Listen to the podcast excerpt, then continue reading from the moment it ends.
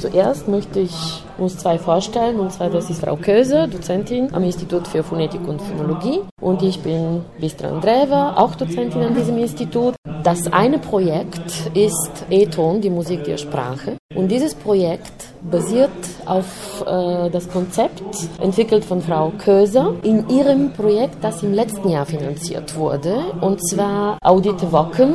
Da geht es um Stimmqualitäten. In meinem Fall geht es um Intonation. Und zwar Intonation, das ist die Melodie der Sprache. Wie äh, man äh, melodisch das, was man sagt, entsprechend gestaltet.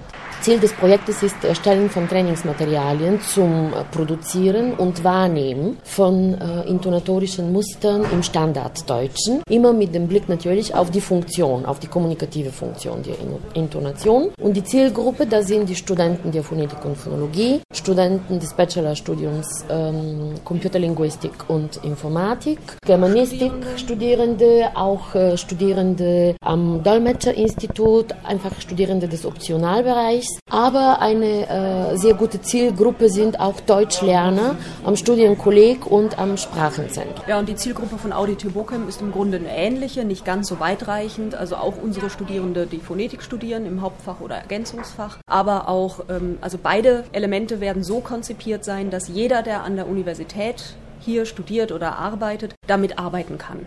Also es wird kursbegleitend eingesetzt, aber ist auch zum freien Lernen gedacht die Resonanzen, gut, wir haben relativ wenige Studierende in dem Kurs, in dem ich es eingesetzt habe. Die Studierenden haben es gerne benutzt. Sie haben es vor allem auch, und das war ja auch mein Hauptziel, sie haben wirklich diese Hörübungen, das geht ja um Hörtraining auch, genutzt, um nachher sich fit zu machen für ihre Abschlussaufgaben. Sie mussten dann an der Abschlussaufgabe Analyseaufgaben machen und dazu war wichtig, dass sie wissen, wie klingt es jetzt, wenn jemand knarrt. Oder wie klingt es, wenn jemand mal mit so leicht gespreizten Lippen spricht und sowas.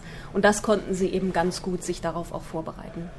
Ein bisschen wird es wahrscheinlich ausgeweitet, insofern im Moment bei uns bei nicht allen Stimmqualitäten drei Sprecher, zum Teil nur zwei Sprecher als Beispielsprecher sind und geplant ist, dass das, was ich im Moment für das, was am Kehlkopf passiert, gemacht habe, dass ich dann noch als dritte Sprecherin bei den Lippenrundungen bzw. Lippenspreizungen oder Ähnlichem hinzukomme.